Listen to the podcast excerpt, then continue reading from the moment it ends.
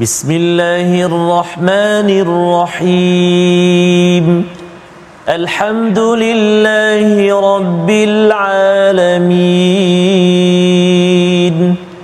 الرحمن الرحيم مالك يوم الدين إياك نعبد وإياك نستعين.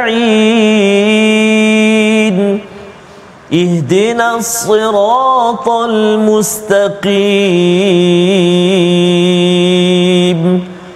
صراط الذين أنعمت عليهم غير المغضوب عليهم ولا الضالين.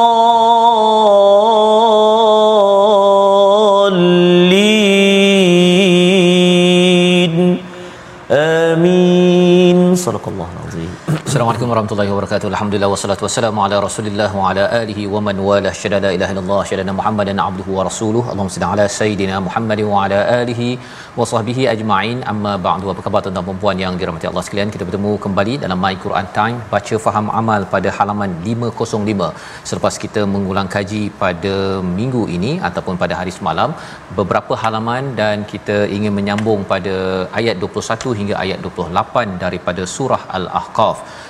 kita berada pada hari ini bersama Al-Fadhil Ustaz Tarmizi Abdul Rahman. Khabar Ustaz? Alhamdulillah Fadil Safa sihat ya hari ini alhamdulillah Ustaz ya. Alhamdulillah, Ya, Safas. terus bersemangat Ustaz ya. terus Safa teruskan perjuangan Betul, ya Safas. dan surah al-ahqaf ini sebagaimana kita sudah pun ulang kaji semalam ia mengingatkan kepada kita bahawa pentingnya tauhid ya berihsan kepada Allah ihsan kepada manusia terutama kepada kedua ibu bapa sebagai sebagai syarat bagaimana untuk kita menjadi insan yang muhsinin di dalam di dalam kehidupan kita dan pada hari ini kita ingin menyambung kita mulakan dengan doa kita subhanakala ilmalana illa ma 'allamtana innaka antal alimul hakim. Rabbi zidni ilma. Moga-moga Allah terus terus terus terus membawa kita memimpin kita dengan kebaikan dengan ilmu yang kita dalami pada hari ini. Kita saksikan apakah ringkasan bagi halaman 505 bermula daripada ayat yang ke-21 kita akan melihat kisah Nabi Hud bersama dengan dengan kaumnya Ad pada ayat 21 hingga 28. Oh, satu saja Ustaz ringkasan pada hari ini menunjukkan betapa uh, penting sangat kita memahami dan mengambil pelajaran daripada orang-orang terdahulu dan kita mulakan dengan ayat 21 hingga 25 pada hari ini. Silakan Ustaz. Terima kasih Al-Fadhil Ustaz Fazrul. Bismillahirrahmanirrahim. Assalamualaikum warahmatullahi wabarakatuh. Alhamdulillah wassalatu wassalamu ala Rasulillah wa ala alihi wa sahbihi wa man walah wa ba'da. Apa khabar ayahanda dan bonda, tuan-tuan dan puan-puan, muslimin dan muslimat, sahabat-sahabat Al-Quran yang dikasihi dan dirahmati oleh Allah Subhanahu wa taala sekalian. Moga-moga uh, kami di sini di teratak My Quran Time ini safasnya mendoakan ibu-ibu ayah-ayah tuan-tuan dan puan-puan yang barangkali saat ini sedang diuji dengan ujian kesihatan. Moga-moga Allah Subhanahu wa taala terus mengurniakan kesembuhan dan kebaikan. Amin ya rabbal alamin. Kita berada pada hari ini di halaman yang ke-505 dan kita nak uh, mulakan bacaan kita pada saat ini uh, dengan uh, bacaan uh, murattal Hijaz uh, dari ayat 21 sehingga berapa tadi 20, 25 Ustaz. 25 ayat yang Hari, ke hari Ahad ni biasalah Ustaz. Betul Safas. Kita nak baca ayat 21 sehingga ayat yang ke-25. Jom kita baca sama-sama insya-Allah. أعوذ بالله من الشيطان الرجيم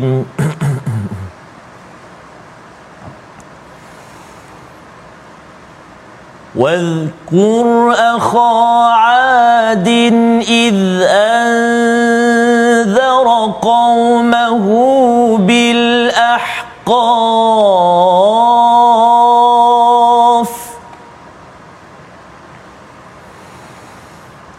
واذكر أخا عاد إذ أنذر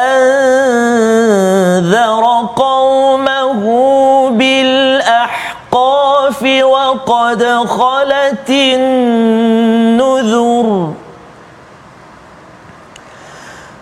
وقد خلت النذر من بين يديه ومن خلفه ألا تعبدوا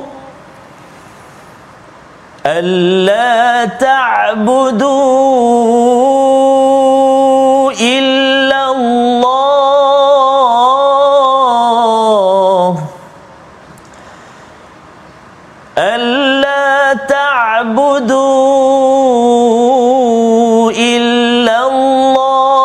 إني أخاف عليكم عذاب يوم عظيم.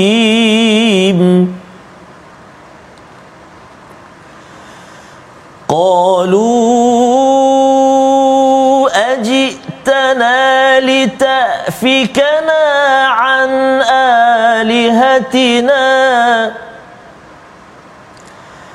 فأتنا بما تعدنا إن كنت من الصادقين.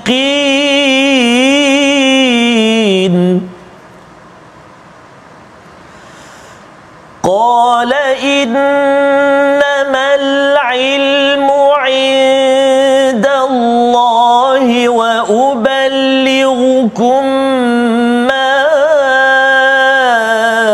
أرسلت به وأبلغكم ما أرسلت به ولكني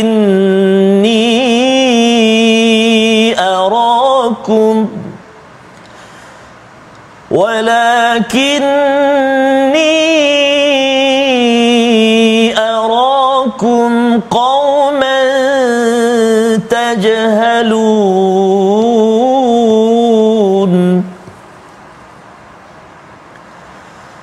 فلما رأوه عارضا مستقبل أوديتهم قالوا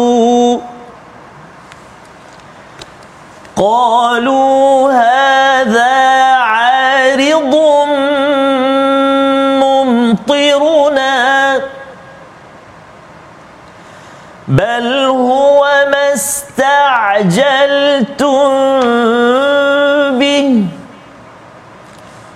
بل هو ما استعجلتم به. ريح فيها عذاب أليم.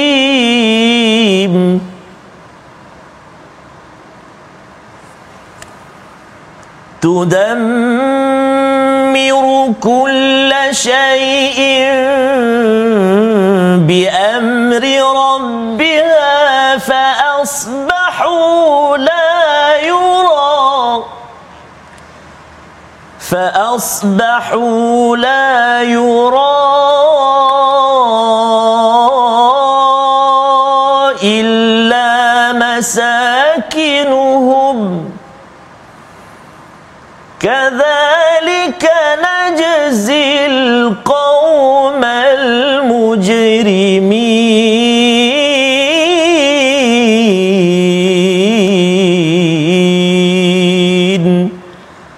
صدق الله العظيم. Surah Al-Azim gitulah bacaan daripada ayat 21 hingga 25. Terima kasih ucapkan pada Ustaz Star untuk sama-sama memimpin bacaan bersama dengan tuan-tuan yang berada di rumah ataupun mungkin ada yang sudah pun memulakan kerja pada hari ini di mana semalam ataupun kemarin kita berbincang tentang apakah tanggungjawab kita kepada ibu ayah sebagai satu wasiat perlu bersifat ihsan kepada kepada ibu ayah kita. Dan pada hal itu kita ingin menjadi orang yang muhsin. Maka sekali lagi diingatkan pada ayat 21 ini tentang sejarah kumpulan manusia ya yang berbuat kerosakan ya. Kerana apa? Kerana mereka ini adalah orang-orang yang takbur ataupun sombong ya menyombongkan diri. Dan sudah pun kita lihat sombong ni Ustaz ya. Yes, dia ada kaitan dengan sombong dalam rumah ya. Kalau seseorang itu tidak dapat berbuat ihsan uh, uffin ketika bersama dengan ibu ayahnya maka ia akan membawa kepada takbur mustakbirin di luar rumah sehingga sehingga ia mampu melakukan kerosakan. Ya mustakbirin itu pada pada hati dan kemudian tafsukun itu pada pada kerosakan berbuat di luar ya dalam dalam sistem ekonomi dalam sistem sosial dalam kehidupan se, seharian ketika memimpin sebuah negara ataupun negeri maka salah satu daripada contohnya itu Allah nyatakan wal qur akha adin id anzara qaumahu bil ahqaf. Iaitu ingatlah peristiwa Nabi Hud iaitu beliau adalah saudara bagi sebuah kaum. Apa nama kaumnya? Kaum Ad Ustaz. Ya kita dah biasa banyak kali bertemu dengan istilah Ad ya. Dan saudaranya itu salah seorang daripada individu di situ namanya adalah Hud ya. Dan apakah yang dibuat oleh Nabi Hud? Memberi peringatan kepada kaumnya bil ahqaf. Ha, ahqaf ini satu tempat yang lembah pasir sebenarnya di kawasan Yaman itu lekat dengan dengan uh, tempat laluan orang-orang yang berniaga daripada Mekah. Surah al-ahqaf adalah surah makiyah yang memberikan satu peringatan sejarah bahawa jangan sampai seseorang itu membuat kerosakan seperti kaum Ad ha, ya. Orang-orang musyrik itu diingatkan jangan sampai dia membuat kerosakan jangan sampai dia me- me- merosakkan institusi keluarga. Kerana seorang pemimpin yang merosakkan di peringkat negara dia akan merosakkan juga institusi keluarga dalam dalam kehidupan. Maka Allah menyatakan waqad khalatin nuzur ya. Iaitu sesungguhnya amaran-amaran yang sama oleh beberapa orang pemberi peringatan sebelum ini dan yang akan datang selepas ini dengan berkata janganlah kamu menyembah selain Allah. Aku sungguh bimbang nanti kamu ditimpa azab pada hari yang besar. Ini kalau kita lihat dalam surah Hud Ustaz ya. Memang berkali-kali Allah bawakan beberapa nabi tentang peringatan bahawa mesti uh, beribadah menghambakan diri kepada Allah dan jangan jangan uh, mensyirikkan Allah aku takut kepada azab pada hari yang besar. Ya dan dua perkara inilah ya iaitu beribadah pada Allah dan bercakap tentang hari akhirat. Dua perkara ini keimanan pada Allah dan hari akhirat selalu berpasangan. Ya, ya tak mungkin orang itu beriman pada Allah tapi tidak tidak beriman pada hari akhirat. Kesannya ialah dia tak kisah pun. Saya beriman pada Allah tapi saya nak buat apa saya buat apalah. Kan? Saya tak kisah uh, pahala dosa apa sebagainya. Dia tidak berfikir panjang kesan apabila seseorang itu beriman kepada hari hari akhirat. Jadi di sini di uh, diletakkan frame ataupun bingkai bagaimana berfikirnya Nabi Hud dan juga nabi-nabi seterusnya juga untuk kita bahawa kepercayaan pada Allah mesti dibuktikan dengan kita berfikir panjang apa kesan daripada pelakuan kita membawa kebaikan ataupun membawa kepada azab yaumin azim. Pada ayat yang ke-22 qalu mereka berkata siapa mereka? Iaitu kaum kaum Ad tadi. Ajitana litafikana. Ya apakah kamu ini nak memalingkan kami an alihatina daripada tuhan-tuhan kami? Ya jadi ini hujah daripada kaum Ad Ustaz. Dia tak puas hati. Dia kata engkau ni memang saja je nak ubah cara hidup kami daripada tuhan-tuhan yang kami dah sembah uh, sembah selama ini. Fatina bima ta'iduna. Uh, datangkanlah ya azab yang kamu kata uh, ada itu. In kuntum sadiqin ya in minas sadiqin jika kamu adalah orang yang benar. Jadi konsisten uh, kita tengok dalam al-Quran Ustaz ya. Bila dah tak dapat berhujah nak kekal kepada cara lama kesannya ialah cabar. Ha, cabar kepada rasul padahal sebenarnya kata Nabi Hud qala innamal ilm indallah. Uh, uh, Nabi Hud berkata bahawa sesungguhnya ilmu tentang tentang balasan siksaan hari kiamat ni semuanya di sisi Allah Subhanahu Wa Taala saya tak tahu saya tak tahu saya tidak boleh pula kalau kamu cabar saya untuk datangkan uh, azab saya boleh datang bawa bola api ustaz ni. Ha buat begitu saja dah siap dah dalam ni kan. Segala-gala dia punya alat-alat ni tak ada. Ya tidak ada oleh rasul-rasul nabi yang ada ini kerana semua ilmu itu adalah di sisi Allah Subhanahu Wa Taala. Dan menarik kalau kita tengok dalam dalam dalam sejarah ustaz ya bila seseorang satu kaum itu mencabar biasanya Allah tak bagi terus. Hmm bila Allah dah ikut atau membagi seperti mana uh, kalau contohnya Hawariyun ya. minta untuk ma'idatun minas sama ya. kan Nabi Isa mengingatkan kalau datanglah perkara tersebut hmm. ya apa jadinya kalau kamu tidak beriman lagi maka ya. azabnya lebih sengsara Asal. ya dalam hidup kita sama juga kita rasa macam saya akan baca Quran kalau saya dalam akaun saya ada satu juta Asal. contohnya kan ada orang dia mencabar dia main dengan Tuhan ini macam vending machine Ustaz masuk singgit keluar air kan dengan Allah ini ialah kita kena menghambakan diri sebagaimana seruan Nabi Hud pada ayat 20 21. Jadi kata Nabi Hud pada ayat 23, ilmu ini ilmu tentang sisaan, tentang hari akhirat, tentang kebangkitan apa semua ni semuanya di sisi Allah. Wa uballighukum ma ursiltu bih. Ya aku ini hanya menyampaikan kepada kamu apa yang diutuskan sahaja. Allah bagi A sampaikan A bagi B sampaikan B. Dan dalam dalam kehidupan kita pun sama Ustaz ya. Dalam kita berbincang tentang al-Quran ini kita tak boleh lari sangat. Ya. kadang-kadang antara cabaran di dalam ceramah-ceramah ialah kadang-kadang dia punya introductionnya tu dia- mengapa dia sampai lambat 30 minit? Ha, kan? Kemudian topik dia itu intro dia itu 30 minit ya. Cakap tentang dulu saya belajar kemudian masuk ayat Qurannya baca ayat macam tu ya so, kemudian eh dah nak habis dah sembahyang isyak. Kan? Jadi perkara itu kita kena beri perhatian bahawa sebenarnya antara antara uh, disiplin di dalam uh, penyampaian ialah wa uballighukum ma ursiltu bihi. Iaitu aku ini menyampaikan apa yang aku diutuskan walakinni arakum qauman tajhalun. Ha, ada komentar daripada Nabi Hud. Aku rasa uh, aku nampak bahawa kamu kamu ni adalah kaum yang uh, lah. Ha, kan? Tak berapa bijak itu komentar daripada daripada Nabi Hud kepada kaumnya. Mengapa sampai begitu? Apa maksud tajhalun?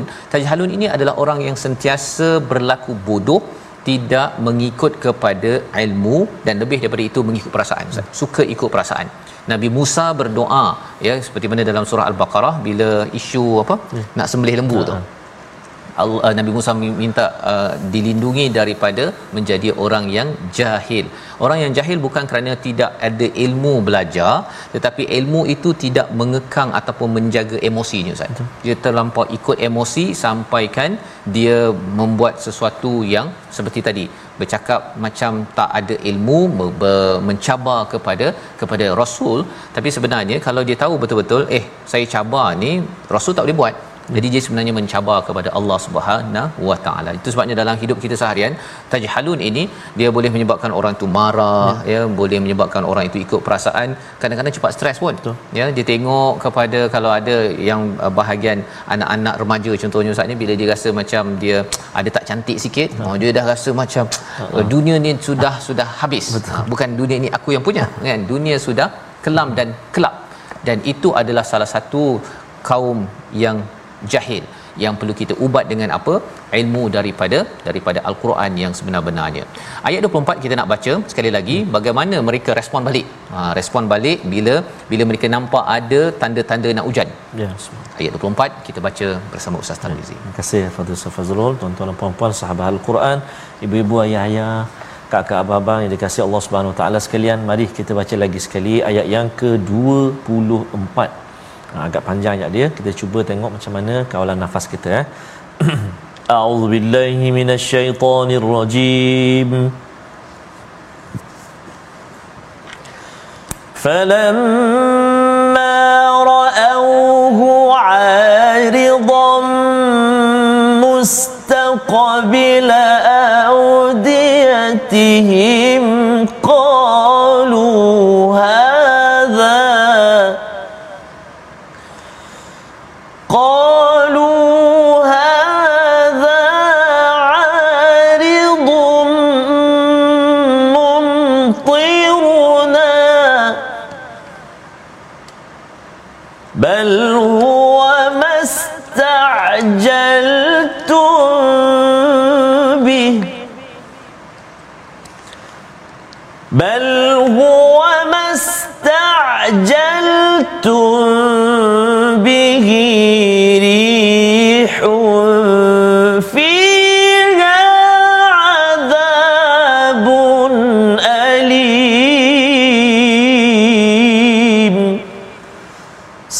صدق الله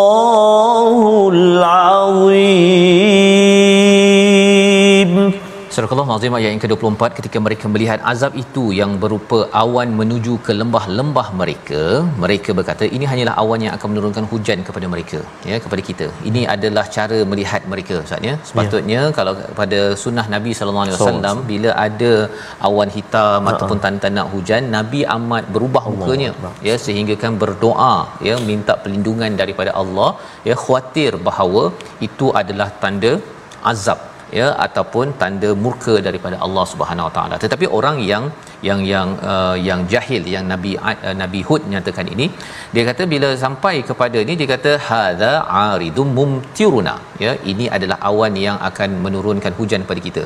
Dia ingat semua benda adalah uh, memang untuk dia ya.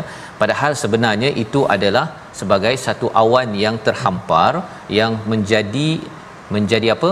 Azab kepada mereka bal huwa mastajaltum bih ya tetapi ia adalah azab yang mereka minta. Ha, mereka yang cabar tadi kan. Dia kata mana? Mana yang kata uh, ada ada azab nak datang kan? Fatina bima ta'iduna pada ayat 22 bila mereka mencabar rupa-rupanya sampai satu masa dah banyak kali mereka ini diingatkan cabar lagi degil lagi istikbar ataupun sombong. Lepas tu dia bukan sekadar sombong dia membuat kerosakan dia merosakkan sistem-sistem yang ada.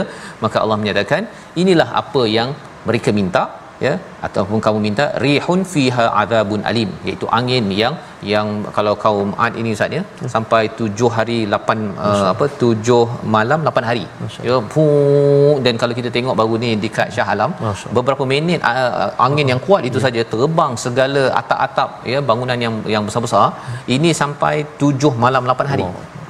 kita boleh bayangkan apakah yang berlaku fiha adzabun alim rihun fiha adabun alim. Ya ini ini satu angin ya. Tetapi angin ini bukan angin yang yang nikmat yang membawa debunga akhirnya mangga ataupun durian berbuah ya. Dah tak lama ustaz ya. Yeah. tetapi ini adalah angin yang membawa azab yang amat amat pedih. Tudammir kullasyai ha, dia adalah satu yang menghancurkan. Dan kita akan lihat lagi selepas ini bagaimana penerangan Allah tentang azab ini membawa pada perkataan pilihan kita kita saksikan haqa ataupun hayaqa satu istilah yang bermaksud meliputi ataupun mengepung 10 kali disebut di dalam al-Quran dan Allah nyatakan bahawa inilah yang berlaku pada ayat 26 nanti Allah mengepung mereka atas ke ke uh, kekurangan ataupun akhlak mereka memperolok-olokkan kepada kepada kebenaran yang diberikan kepada mereka. Jadi kalau seseorang itu dah diberi kebenaran kita cuba untuk percaya dan merendah diri bukan memperolok-olokkan. Kita berehat sebentar, kembali mai Quran Time baca faham amal insya-Allah.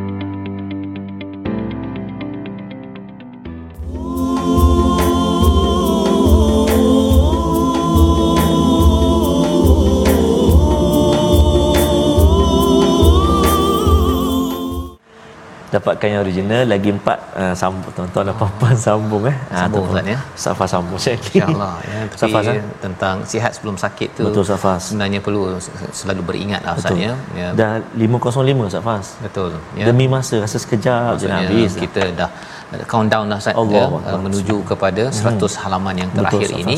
Kita ingin manfaatkan kalau ayat 25 tadi yeah. bercakap tentang uh, mereka dah diberikan Allah. banyak peluang Masya. ya tetapi akhirnya Allah hancurkan kullasyai dia setiap perkara daripada apa yang mereka sudah uh, uh, usahakan dengan perintah Allah fa asbahu la yura illa masakinuhum ya tak nampak apa-apa pun daripada kaum Ad itu kecuali rumah-rumah mereka yang masih kekal lagi lah Ustaz ya dia punya binaannya itu untuk kita kalau katakan pergi ke Mekah Madinah itu hmm. kita boleh melawat hmm. kalau kita nak tengok tentang betapa benarnya peristiwa ini yang berlaku dan kadzalika najzil qaumal mujrimin. Ini adalah balasan kepada mereka yang yang terus yang uh, membina satu kumpulan ya. Seperti mana yang dinyatakan oleh uh, apa Nabi Hud tadi ya. ayat 23 qauman tajhalun. Dia bukan seorang-seorang uh, jahil ustaz ikut perasaan. Dia satu kaum tu.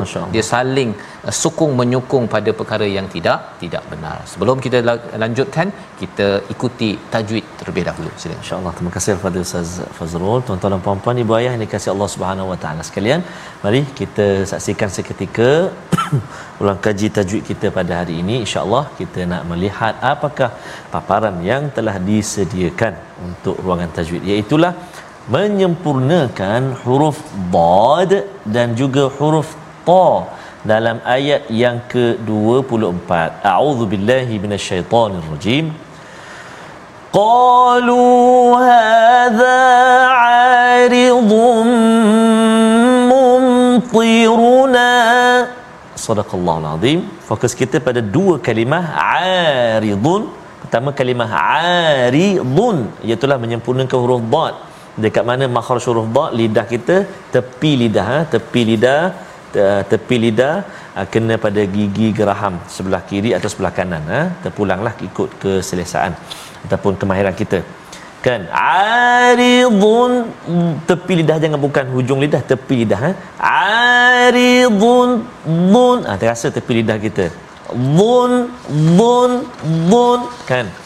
Uh, huruf dad ha? Tebal kan? Ha, terangkat lidah kita. Aridun. Kan? Baik. Satu. Dan yang kedua iaitu pada kalimah mumtiruna. Mumtiruna. Ta dekat situ yang berbaris kasrah ataupun baris bawah kena hati-hati juga uh, walaupun uh, ta da ta hujung lidah tapi sifat dia berbeza. Ta ta dia ada tebal dia dia ada terangkat dia sempit ruang udara keluar kan? Uh, mumti mumti jangan tertukar dengan ta. Mumti. Kalau dha tadi tertukar dengan dal. Hadza aridun aridun kan? Mumti jadi ta pula. Ha, so kena hati-hati.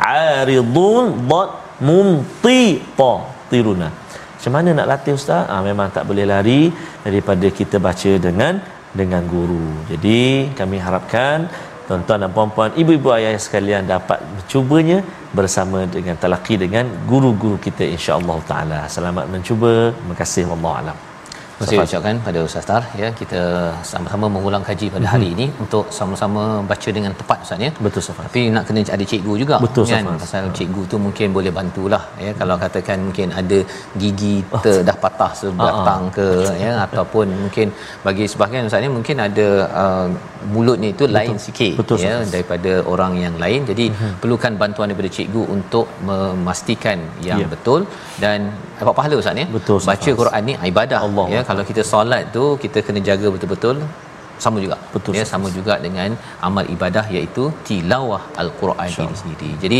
kita ingin teruskan pada ayat 26 hingga 28 uh-huh. ya bagaimana Allah menyatakan tentang rumah-rumah mereka ini. Bagaimana sifat rumah-rumah kaum Ad ya sebagai peringatan kepada kaum musyrik Mekah ya orang-orang di Mekah itu mereka lalu di kawasan itu ketika berdagang dan sebenarnya apa pelajaran untuk untuk mereka dan juga pelajaran untuk kita yang sedang membaca ayat ini. Kita teruskan dengan ayat 26 hingga ayat 28 surah Al-Ahqaf bersama Ustaz Tamiz. Terima kasih kepada Ustaz tuan-tuan dan puan-puan, sahabat-sahabat Al-Quran, ayahanda dan bonda muslimin dan muslimat, sahabat My Quran Time, kita sambung.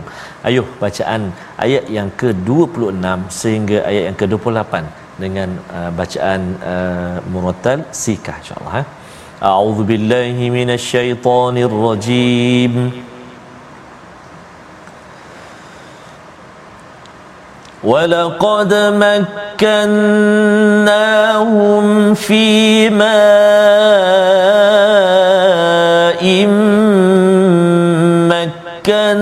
مكناكم فيه وجعلنا وجعلنا لهم سمعا وابصارا وافئده فما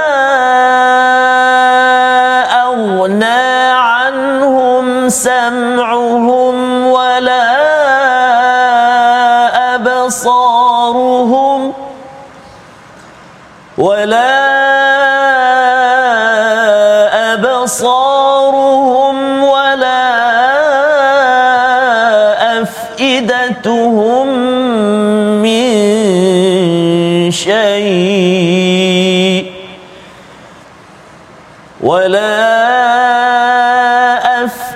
أفئدتهم من شيء إذ كانوا يجحدون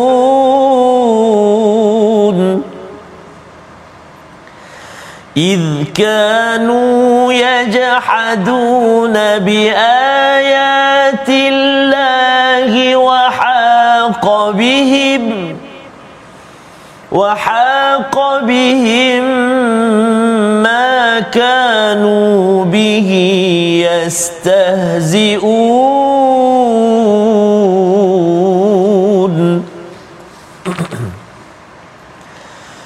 ولقد أهلكنا ما حولكم من القرى وصرفنا الآيات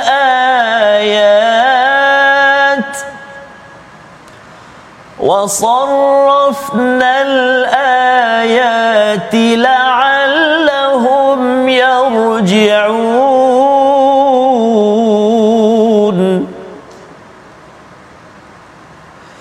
فلولا نصرهم الذين اتخذوا من دون الله قربانا بل ضلوا عنهم وذلك إفكهم وما كانوا يفترون.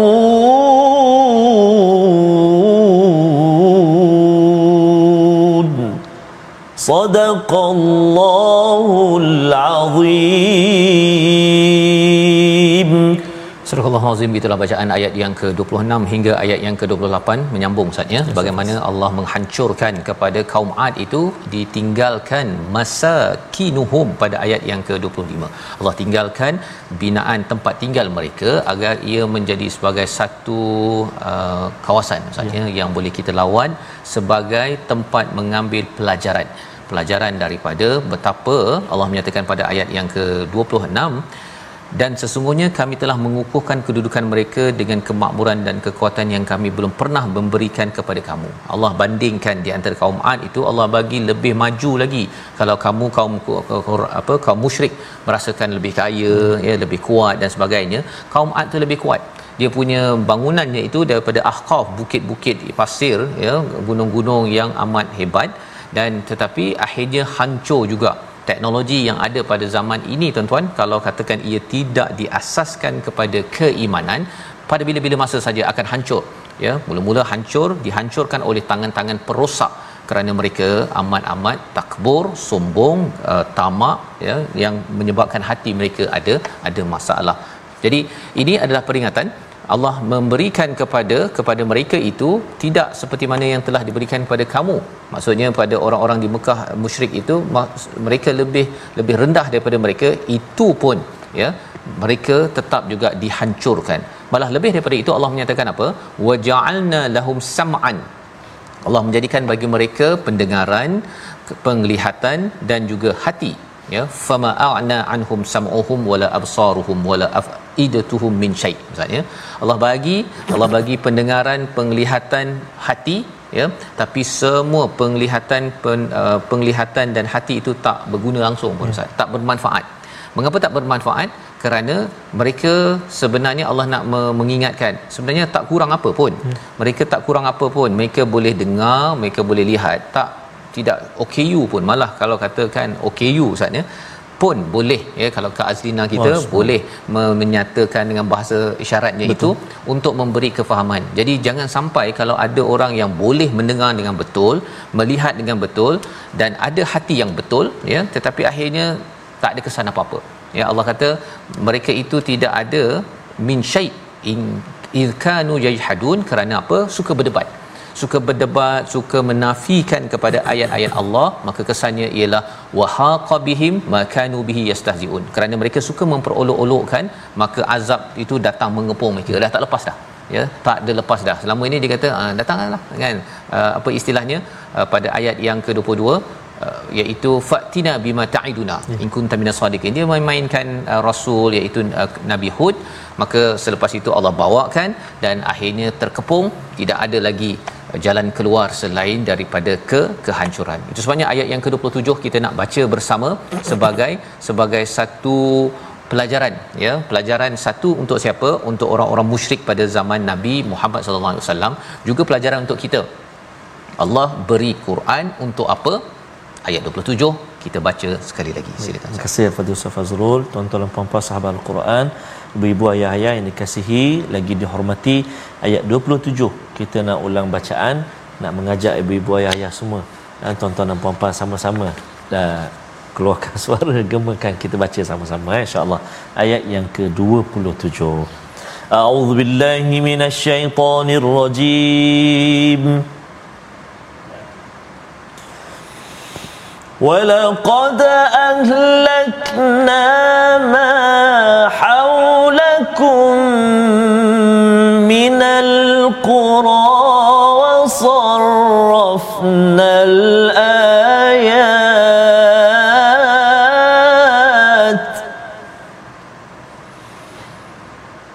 وصرفنا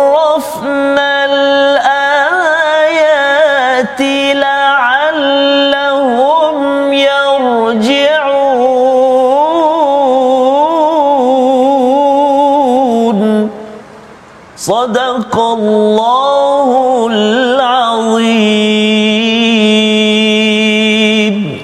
dan sesungguhnya kami telah membinasakan negeri-negeri di sekitarmu dan juga kami telah menunjukkan berulang-ulang kali tanda-tanda kebesaran kami agar mereka kembali bertaubat. Jadi satu Allah nyatakan walaqad ahlakna ma haulakum minal qura. Ya Allah telah pun menghancurkan uh, kawasan sekitar kamu. Ha, ini sebenarnya satu mesej sebenarnya Allah dah hancurkan Ad, Allah boleh hancurkan kamu wahai orang-orang musyrik yang me- melawan yang menentang kepada Nabi Muhammad sallallahu alaihi wasallam. Dan juga kalau zaman ini ustaz ya, Yep. bila kita rasakan bahawa ada di kalangan orang yang bukan Islam yang uh, ataupun orang Islam yang berbuat kerosakan menghancurkan kepada orang-orang beriman sebenarnya Allah pernah menghancurkan orang-orang terdahulu. Allah boleh hancurkan saja kepada orang-orang sekarang yang yang berbuat zalim membuat kerosakan. Dan perkara ini sebagai pelajaran wasarrafnal ayati la'allahum yarji'un. Allah pelbagaikan ya kalau kita melihat dalam Quran ustaz ya ada sejarah ulang-ulang kan ke sana sini dan sebagainya uh, hikmah. Allah beritahu suruh tengok pada langit tengok Allah ulang pasal syurga neraka tentang kejadian diri kita dan juga tentang kitab-kitab terdahulu. Ulang ulang ulang masuk sana sini apa sebagainya. Ulang itu bukannya perkara yang sama. Tetapi untuk memastikan kita ini mengambil tazkirah ya mengambil peringatan. Seperti mana yang dinyatakan pada ayat 27 tazkirah itu agar la'allahum yarji'un. Kita nak kembali ustaz. Ya kita nak bertaubat kita nak baiki balik bila Allah dah bawa macam-macam. Tetapi kalau dah diingatkan sejarah daripada belakang tengok apa yang ada di depan daripada kitab yang ada ayat daripada Taurat apa sebagainya kalau tak makan juga ustaz ya Ya. maksudnya ialah apa? Memang memang takluk kepada hati untuk kembali pada Allah itu memang dah memang apa istilahnya ustaz memang keras kematu ya yang kita doakan kita tidak berlaku sedemikian bila kita berinteraksi dengan Quran. Itu sebabnya ada setengah orang dia kata bila baca daripada halaman-halaman ni ustaz ya, dia kata banyak sangat baca ni sampai tak rasa mujizatnya. Ha kan? Bila dia cakap begitu sebenarnya apa maksud tu? Ha sebenarnya kita kena kena ingat bahawa ini mukjizat kalau waktu zaman Nabi Musa itu ada Betul. tongkat yang menjadi ular. Kalau katakan alah tongkat kan? Ya. ataupun terbelah. Alah banyak sangatlah kalau perkara itu sampai membosankan sampai tidak mampu lagi untuk menghargai kepada mukjizat Uh, sesuatu yang diturunkan Allah itu pun kena semak juga Ustaz ya. Yang kita doakan tuan-tuan pada setiap hari ini kita baca itu uh, adalah ibadah ibadah itu perkara pertama ya. Bukannya baca Quran ni mesti mesti terkejut-terkejut je Ustaz ya. Dia dilaksanakan sebagai tanda ibadah kita. Apabila kita dapat uh, merasai nikmat mukjizat itu tersedar maka itu adalah satu anugerah tambahan daripada Allah Subhanahu Wa Taala. Ayat 28 Allah mengatakan mengapa berhala yang mereka sembah selain Allah tidak dapat menolong mereka? Ya. Selama ini mereka rasakan uh, selain daripada Allah itu qurbanan alihah ya sebagai satu perkara yang mendekatkan diri pada kepada Allah SWT ada berhala maksudnya ada yang beriman kepada siapa? Uh, beriman kepada Nabi Isa sebagai wakil Tuhan contohnya ada yang sampai dia percaya Nabi Muhammad ini sebagai sebagai wakil Tuhan jadi tak payah menyembah pada Tuhan uh, minta pada Nabi Muhammad saja. Pun satu kefahaman yang yang salah sebenarnya. Pasal tidak ada min dunillah selain daripada Allah yang boleh kita sembah ya dan lebih daripada itu Allah kata bal anhum.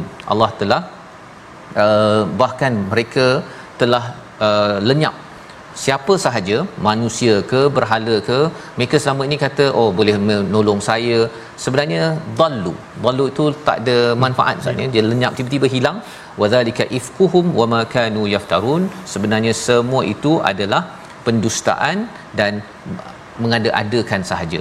Mengapa perkara ini penting kita beri perhatian agar segala apa yang kita beri pendapat dalam kita kehidupan seharian ini, terutama bab tauhid, jangan buat-buat Ustaz ya. Yeah. Jangan buat-buat. Halaman ini berkaitan dengan tauhid, ihsan kepada Allah. Halaman 504 berkaitan dengan ihsan dengan mak ayah. Dengan mak Masa. ayah pun tak boleh buat-buat. Kan tak boleh buat perangai buat gitu kan. Hmm, mak ni kan. Dengan Allah pun kita tak boleh buat selamba je Ustaz ya. Allah panggil kata tak apa Allah sibuk-sibuk meeting meeting. Tiga setengah nanti saya. Yeah kita doa Allah agar pimpin kita pada setiap masa membawa pada resolusi kita kita saksikan iaitu yang pertama ialah kita cuba menyampaikan kebenaran dengan jujur amanah dan berani sebagaimana ayat 23 ditunjukkan oleh oleh Nabi Hud Ha, dia bila nampak macam kamu ni macam tak berapa betul ni cakap je agar mereka mengambil pelajaran. Yang pertama. Yang kedua, melihat awan sebagai bukti kebesaran Allah yang menjadi nikmat ataupun azab. Bukan sekadar seperti mana kaum Ad dia rasakan semua benda adalah sebagai nikmat padahal sebenarnya itu adalah azab yang mereka minta selama ini. Seterusnya kita hargai nikmat panca indera ya pendengaran, penglihatan hati kita dan gunakan untuk meningkatkan ketakwaan pada Allah Subhanahu Wa Taala. Jangan jangan berdebat dan ber menjauhkan diri daripada keimanan pada Allah Subhanahu Wa Taala. Kita mohon Allah pimpin kita. Terima kasih kepada Safas. أعوذ بالله من الشيطان الرجيم. بسم الله الرحمن الرحيم. الحمد لله رب العالمين والصلاة والسلام على أشرف الأنبياء والمرسلين وعلى آله وصحبه أجمعين. اللهم صل على سيدنا محمد وعلى آل سيدنا محمد. اللهم يا الله ويا رحمن ويا رحيم.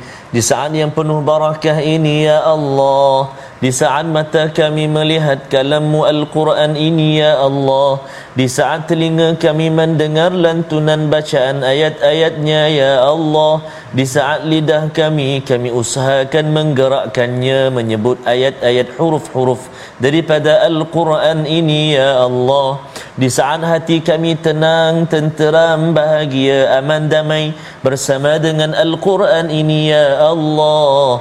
Alangkah hebatnya mu'jizat agungmu ini ya Arhamar Rahimin.